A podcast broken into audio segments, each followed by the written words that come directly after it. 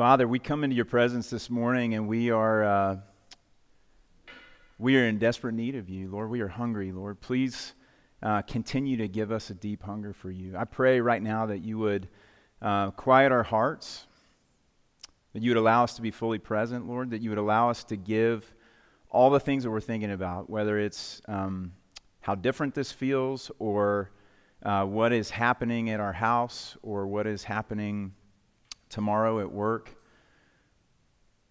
Father, would you just bring those things to mind and then allow us to just give them to you? To be fully present, to receive from you. You promise to meet with us here. You promise to give us more of yourself. You promise not to leave us unchanged. You promise to bear fruit. And so, Lord, we just collectively yield our lives, our souls to you, and we ask you to do whatever you want in us, do whatever you want through us. And Lord, use your word as you promised to. Use this gathering of people. Lord, the singing, uh, the preaching of your word, Lord. I pray that uh, you just give us ears to hear uh, and eyes to see and an open heart for you. In Jesus' name, amen. Hey, morning. Y'all can have a seat. Um, so we are, I'm, I'm, Matt Avery. I'm one of the pastors here at Midtown, and uh, I'm also really glad y'all are here and uh, glad for all the, the Midtown Westers who are worshiping at home. If y'all didn't know that, that's our new congregation is Midtown West. So really excited about that. Um, we are continuing our series on the priesthood of all believers, and I'm going to tell you a little bit more about that as we get into the sermon. But um, it's been so cool. I've been so encouraged. Um, that we're doing this series because I think it's just very timely. I believe that the Lord has led us to this series and, uh, and now we're seeing fruit of it. I'm going to tell you all a little bit about that fruit later, but uh, we have been kind of working with this definition uh, that what is it to be a priest? I mean, God calls his people priests starting in Exodus, uh, but really Adam and Eve were priests in the garden. And then Peter references the people of God as a kingdom of priests. And so, from, from beginning to end, and, and even now, all of us as God's people are a kingdom of priests. And we, we bring in a lot of baggage with the word priest, depending on, especially on our upbringing. But uh, the working definition that we are using for what it is to be a priest, uh, the way that God intends it, um, is someone who is close to God and invites other people into that closeness. So, someone who is close to God and invites other people into that closeness. And uh, before we get to our passage today, I need to read a, a different passage for us that's going to set the stage. And I'm going to be in Matthew 27, 50 to 53. This is Jesus, our Savior, his last moments of his, his life on this earth on the cross, and then what happens after this. It says, And Jesus cried out again with a loud voice and yielded up his spirit. And behold, anytime you see that word behold, is like the author is saying, like, you really need to pay attention because what I'm about to tell you is amazing. And behold, the curtain of the temple was torn in two from top to bottom. And the earth shook, and the rocks were split. The tombs also were opened, and many bodies of the saints who had fallen asleep were raised. And coming out of the tombs, after his resurrection, they went into the holy city, Jerusalem, and appeared to many people. Okay, that's amazing, but here's, here's the part that I want us to pay attention to. Is the most amazing thing to Matthew, who is a Jew who is writing to a Jewish audience, the first thing he lists when he says, Behold, is not that dead people got out of their graves and went back into town to see their family members. It's that the curtain was torn in two from top to bottom. That's the first thing that he wants us to know. And so, why? What, what was such a big deal about the curtain being torn in two that he would list that before he gets to a bunch of dead people coming back to life and going and saying hey to all their friends that they've been missing since they've been underground? And it has everything to do, why, you know, the next question would be why would we care? Well, because it has everything to do with our life and our work and our existence as a kingdom of priests. And so that's where we're going this morning is, uh, is looking at this passage from Hebrews 9, 11 through 14. Um, to help us understand a little bit more about what it means to be a kingdom of priests and how we, we live and move and work in this world. And so, three things we're going to look at this morning. First is uh, a picture and a preview. The second is free and clear. And the third is uh, meeting in the most holy place. And so I'm going to read our passage for us, and you have to forgive me. I've, I've got the ESV, which is just a slightly better translation than NIV. I'm just kidding. It's not. Um, but here's our passage for us this morning. But when Christ appeared as a high priest of the good things that have come, then through the greater and more perfect tent, not made with hands, that is, not of this creation, he entered once for all into the holy places, not by means of the blood of goats and calves, but by means of his own blood, thus securing an eternal redemption. For if the blood of goats and bulls and the sprinkling of defiled persons with the ashes of a heifer sanctify for the purification of the flesh, how much more will the blood of Christ, who through the eternal Spirit offered himself without blemish to God, purify our conscience from dead works to serve the living God? And so, first, uh, picture and a preview. Um, what, what we see here in this passage, especially uh, verses 11 and 12, um, we need a little background, a little Old Testament background. So after Adam and Eve leave the garden, God sends them out of the garden and says, You're no longer allowed to be here. And he sets up uh, cherubim, which are these very fearsome looking angels who have flaming swords, and they're guarding the way back into the garden. And this is actually a huge gift to us. This is a huge gift to Adam and Eve because uh, when we are in our sin, uh, to be in God's special presence like that would totally destroy us. And so God was doing a great mercy by keeping his people out of the garden, out of the, the first temple where his presence dwelt in a very special way. And so then he sets up this sacrificial system uh, with, with the priests and the sacrifices. And the, first, it's the tabernacle, it's this moving temple, it's a tent, it's made out of cloth. And then eventually, at some point in the Old Testament story, uh, there's a temple and it's built in stone. But it's the same, it's the same layout uh, as in, in both places. And here's what it is it's this, it's this uh, room that is actually two rooms divided by a big curtain, okay? And this is the curtain that we just heard about in, in uh, the Gospel of Matthew.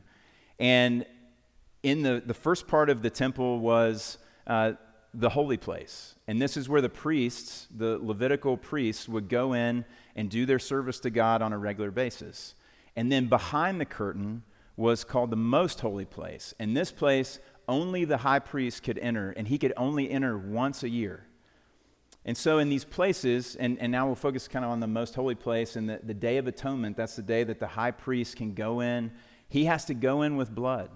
He has to go in with the blood of animals because blood was necessary for man to be in God's special presence and not be totally destroyed.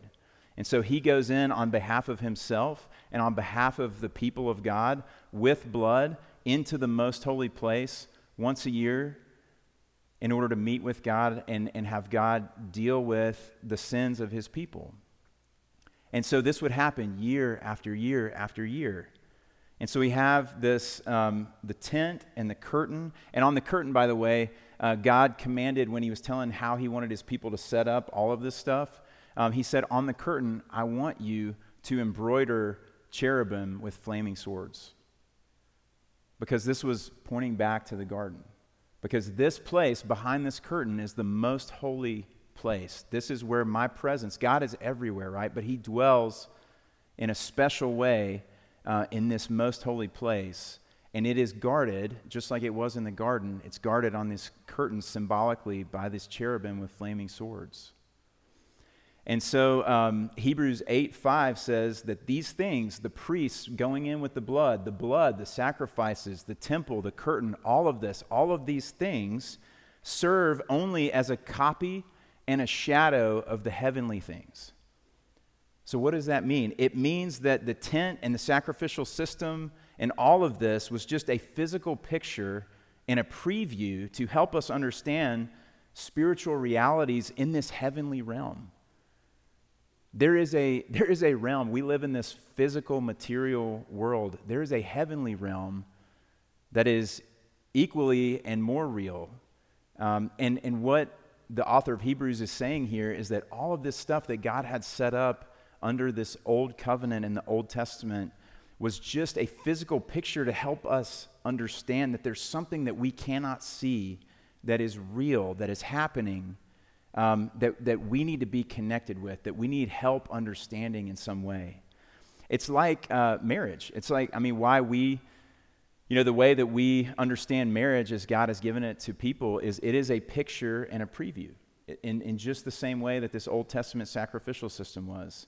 Um, because what is marriage? Marriage is a picture of Jesus marrying himself to his people forever, giving himself to us, us giving ourselves as the bride back to him, and his eternal commitment to us that he's never going to leave us. He's never going to forsake us. And we are standing, uh, we, the bride, are standing in a white gown to, to symbolize that his blood has washed us clean. And so, even marriage is a picture like this, and it's a preview of coming attractions when Jesus is going to come and marry himself to us forever. We're going to live with him in eternity. We're going to see him face to face.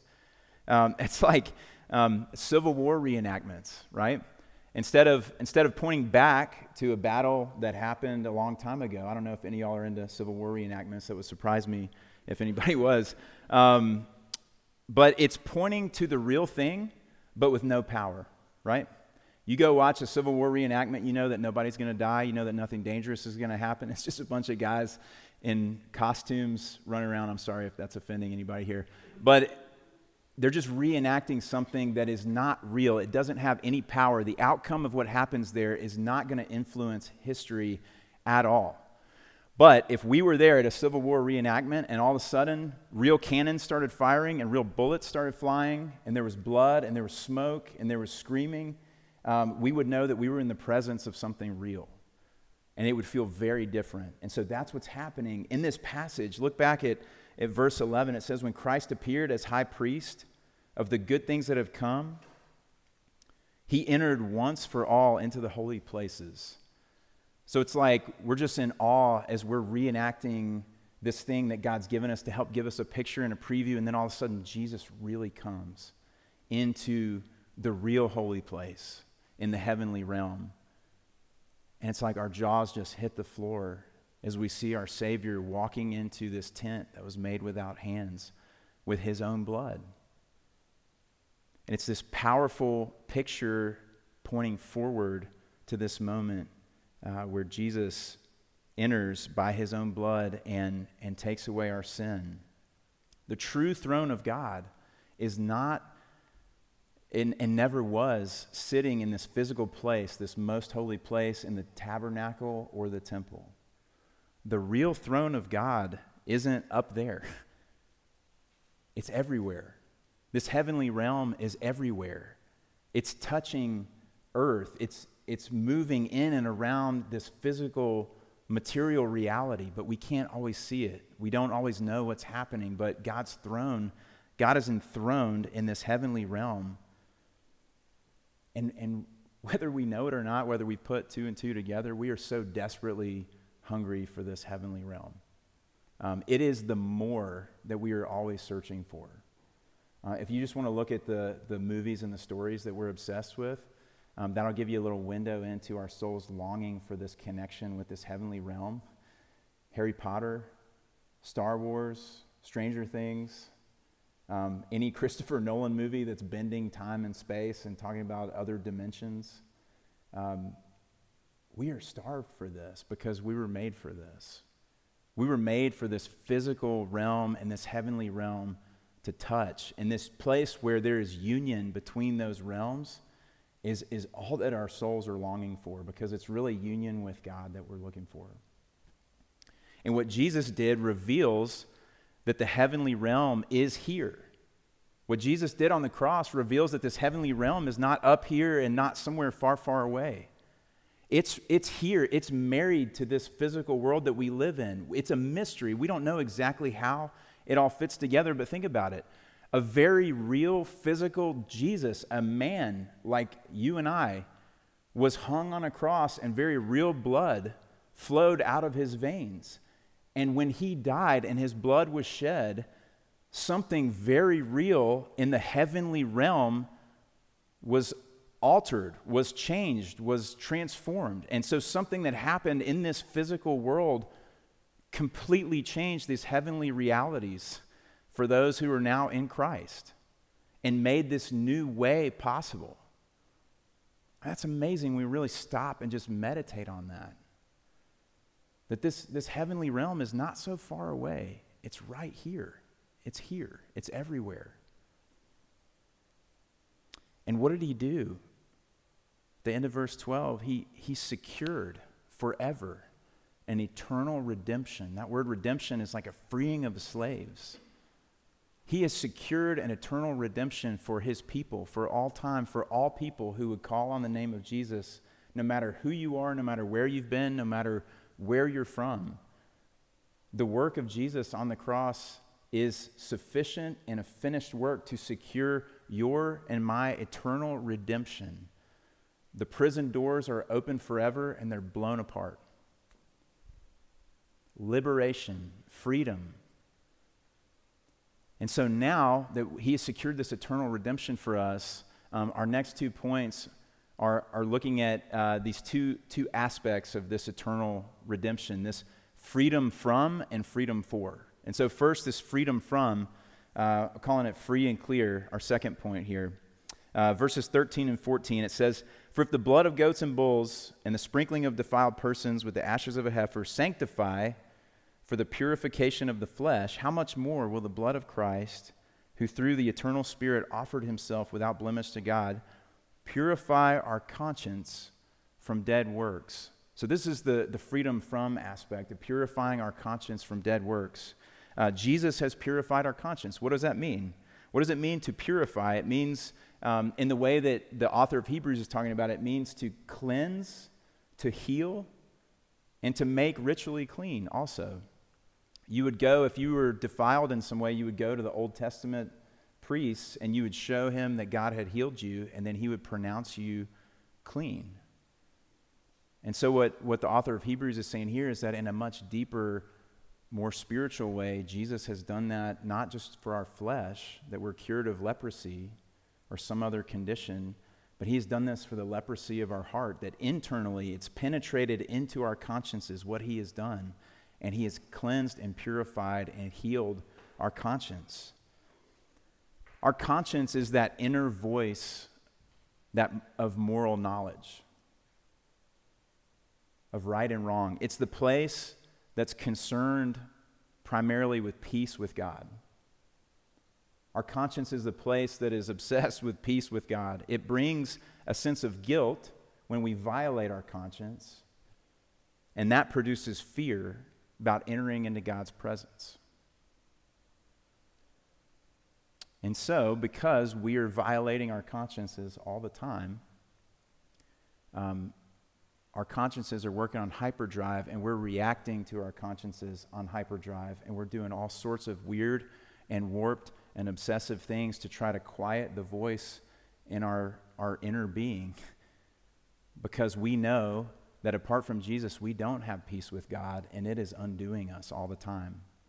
And it spins us out into all these crazy places where we go looking for life and looking for cleanliness and purification on our own apart from God. It says that our consciences are producing dead works in our lives all the time. And, and there's, there's two kinds of dead works that, that we're talking about here. There's the kind of dead works um, that's all the stuff that we do and we think and try to make ourselves clean before God. These works of trying to clean ourselves up. And those works are dead because they don't have the power to clean us up. So, whatever we do, whatever you and I do because it's the right thing to do or it's good or we're trying to make sure that we know and everyone knows and we're trying to convince everybody, including ourselves, that we're a good person, all of that is garbage. It's dead. It doesn't, it doesn't have any power. You will never become a good person by doing good works. But also, we're talking about the dead works, all that we do to avoid meeting God. like if we've tried the first kind of dead works, and we try to make ourselves right and we try to be good and we try to follow this law, whether it's God's law or our own law, our own little version or our culture's version of what it means to be a good person.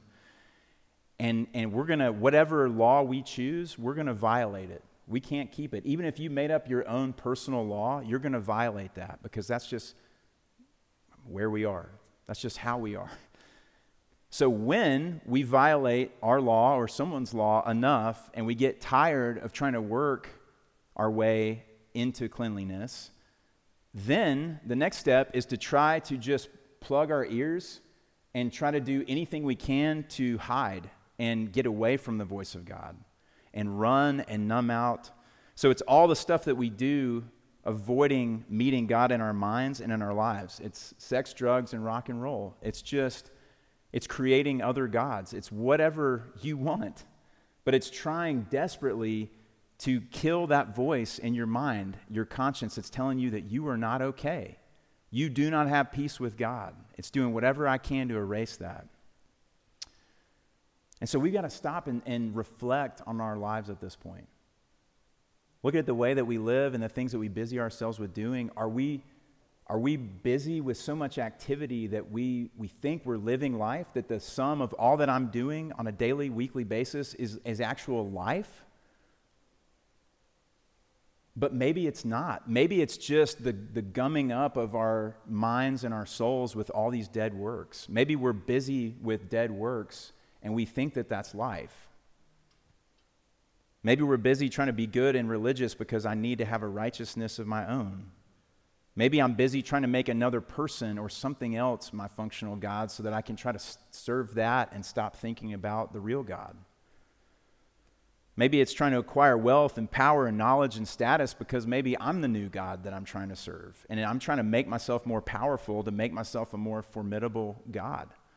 Or maybe it's just sexual promiscuity and just numbing out any way I can find because I'm just trying to quiet those voices. But none of those things are life. All of that is just the dead works of a, of a conscience that is violated, um, that is keeping our minds and our hearts spinning, but that's not life. And so Jesus has come and he has healed our conscience. We can turn off the wheels. We don't have to keep spinning like this because Jesus has come and he has cleansed us and he has healed us from all of our dead works. All that stuff can just fall down now. And now we have this freedom freedom from a violated conscience and all these dead works. When, when I want to condemn myself, when you want to condemn yourself, just preach the gospel to yourself. Jesus has already dealt with that. Whatever I just did or said or thought that is tempting me to despair, Jesus has already dealt with that. Thank God that I have a Savior who has freed me and I don't have to be in chain anymore to my own sin and the effects of them. We are free. It's like um, the way that we live when we're in Christ and yet still trying to make ourselves righteous. It's like a, a college kid who's going home for Thanksgiving and like their mom is this is amazing cook and she's made everything. She's prepared the turkey and all the sides and all the desserts.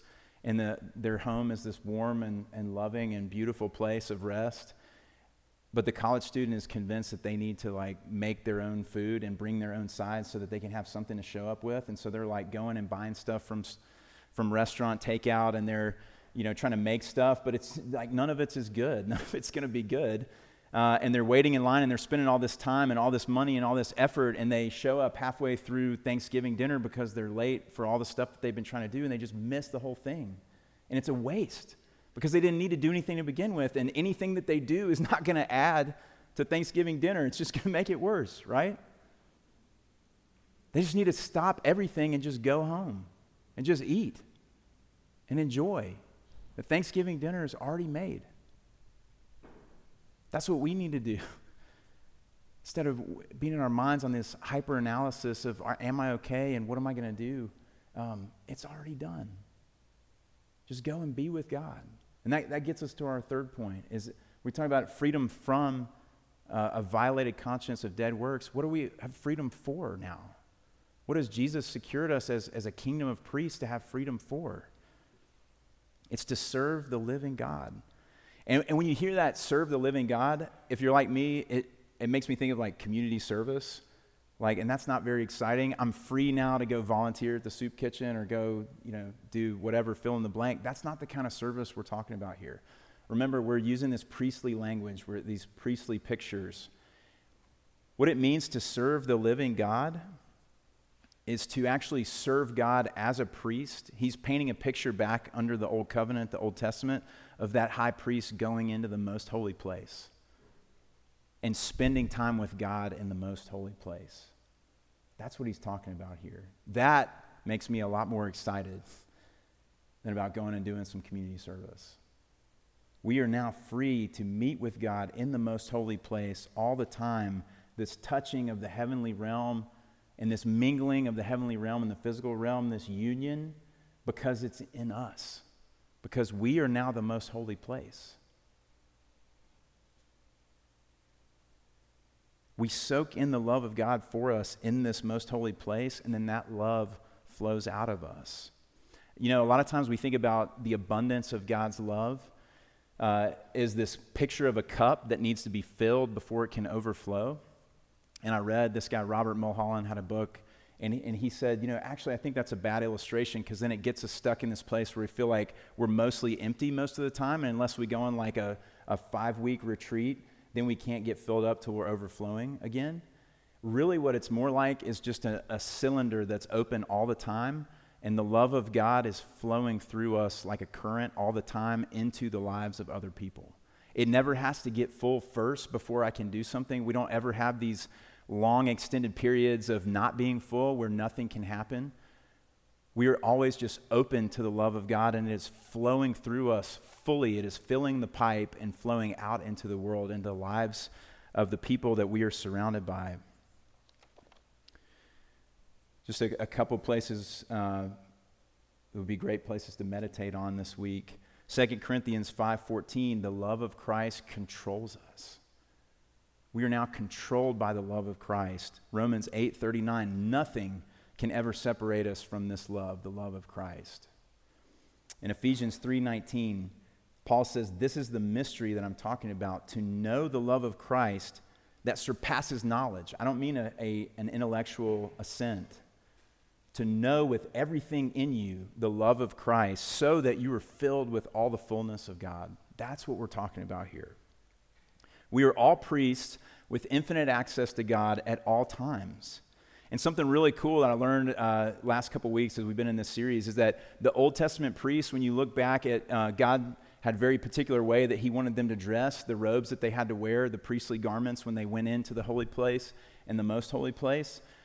The clothes that they wore uh, were colors of uh, scarlet and purple and blue, and those were the same colors that the curtain was made out of and that the tabernacle was made out of. And so there's this picture that God wanted to create through what the priests wore that when they enter, they put on these new clothes and go into this heavenly place, um, there's a blending of the priest and this heavenly realm where it's like you can't even tell them apart anymore.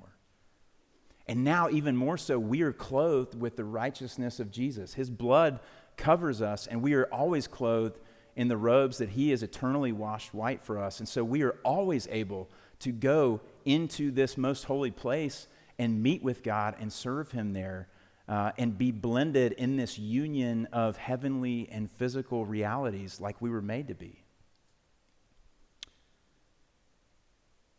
1 Corinthians 3:16 Do you not know that you are God's temple and that God's spirit dwells in you? That means that we now have a mobile temple. There's no more walls. This is like the food truck version of the temple. Anywhere you and I go is where the most holy place is. The most grittiest street, the most grittiest life. Anywhere. There's no place that's off limits. And something I want to say specifically to Midtown West for our folks in our home church, but also to all of you here, is um, we've been having our leadership meetings for Midtown West with our small group leaders and have been calling our home church hosts. And guess what? Some really amazing things are happening. Um, this season, it's like if the church was this big bucket of water, that a, a giant bucket of water can't get into all these nooks and crannies, but there are a lot of very small spaces now that it's like as we've been sent out and spread apart, God is just dumping this bucket of water out into all these tiny dry places. And so many people who either do not know the Lord or have been away from the Lord for a very long time and do not have a church home are worshiping in home churches right now. And they're coming and being a part of small groups right now because God is doing something in this season. It is a very strange, upsetting time. And thank God for that because He's using that to upend our hearts and make us think about things differently. And so now He's creating this hunger for more that wasn't there before. And we were laughing the other night at our leadership meeting because we said, whenever Midtown West can gather for the first time, all in the same physical location, there's going to be a lot of people there that we have never seen before. And they're going to look at us and say, I've been a part of Midtown West for a year. And I'm so excited for that. I'm so excited to have to meet all these new people that I didn't know. And so, if you're one of those people who is coming in, I want you to recognize a couple of things. One is that we love you and we're glad that you're here, and we can't wait to meet you and, and have you a part of our bigger community and do life with you. Uh, but two, I want you to recognize what's happening. Whoever your friend is that brought you to small group or home church, um, that's Jesus. Like Jesus is sending this person into your life because he loves you. It's not just that your friend loves you, it's that the God of the universe loves you and is calling you to himself. And so stop and just recognize and appreciate that. I found this uh, part of this poem this week that really spoke to me about our, our lives here, like freedom for serving the living God. This person, Octavius Winslow, I don't know who that is, but talking about us as a kingdom of priests, it said, We priests walk the outer court a while, but live within the veil. We look out and weep at the things in this world that are not okay. We look in and smile, knowing who God is and knowing what it is to be united with Him, and chant the melting tale. We're just always telling the gospel with our lives and our words everywhere that we go. Uh, this week, I had this time where I was very frustrated with the Lord and just felt like this hunger for more. And just kind of wondering, like, is, is this, is the life that I'm experiencing right now all that there is until you come back, Jesus? Because if so, I'm honestly a little disappointed. I love my family. I love this church. I love our friends and community, and everything's good. But like my, my heart is just hungering for more of this heavenly realm. And at first, I was really down and really uh, angry at God.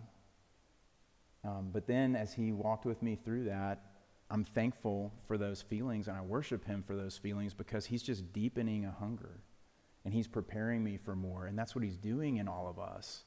Um, and we can always be encouraged in that because He says in Matthew, Jesus Himself says, Matthew 7 7 and 8, ask and it will be given to you. Seek, and you will find. Knock, and it will be open to you. For everyone, everyone who asks receives, and the one who seeks finds. And to the one who knocks, it will be open. So if you find yourself in a place where you were frustrated, or you were sad, um, or you were even angry for longing for something that doesn't feel like is coming, um, or if you're just curious, or you find it hard to believe that God's going to come and, and meet with you in a special way and give you more of Himself, um, those times are never wasted because Jesus himself tells us, You, everyone who asks, will receive. And so we can be encouraged with that. I can be encouraged in that. Because this, this whole like plumbing the depths of this mystery of the union of heaven and earth, of physical and spiritual, is the only thing worth spending your lives pursuing. It is the only thing. I promise you that as uh, another, another um, spiritual mother put it, uh, that Jesus' desire to give himself to you. I, that's weird, spiritual mother. You guys are probably like, what does that mean? um, it's about like ancient um, theologians and followers of Jesus being spiritual mothers and fathers. This was a lady who, frankly, I can't pronounce her name, so I didn't want to embarrass myself. So I just said spiritual mother, which made it more confusing. Um, but she's French and she loved Jesus. And she says that his desire to give himself to you is greater than your desire to lay hold of him, always. And that has been very comforting to me this week. And so, my call to you, uh, but especially my call to Midtown West, is, is we're going to be walking this road together, um, is, is let's dig in and go on this adventure together to figure out deeper into this mystery, plumbing the depths of what does this mean? Free now to serve the living God together. Um, I need some people to go on this journey with me, so would you come with me? Father, we, uh, we are so hungry for you, but we, we don't ask that you take our hunger away. We ask that you increase it. And we ask that you would keep your, your good word to us to satisfy that hunger. Father, I pray that uh, you would, in this age of distraction, that you would give us the attention we need to uh, sit quietly and become open to your presence. You would give us the courage and the humility we need to love and serve other people and enter into people's lives with your love. And Father, you give us the endurance that we need to uh, continue down this road, uh, even as we come up against hard things. Uh, Lord, thank you that you are the one who invites us to ask and seek and knock, and you are the one who answers all of those requests. Uh, and we pray these things in Jesus' name. Amen.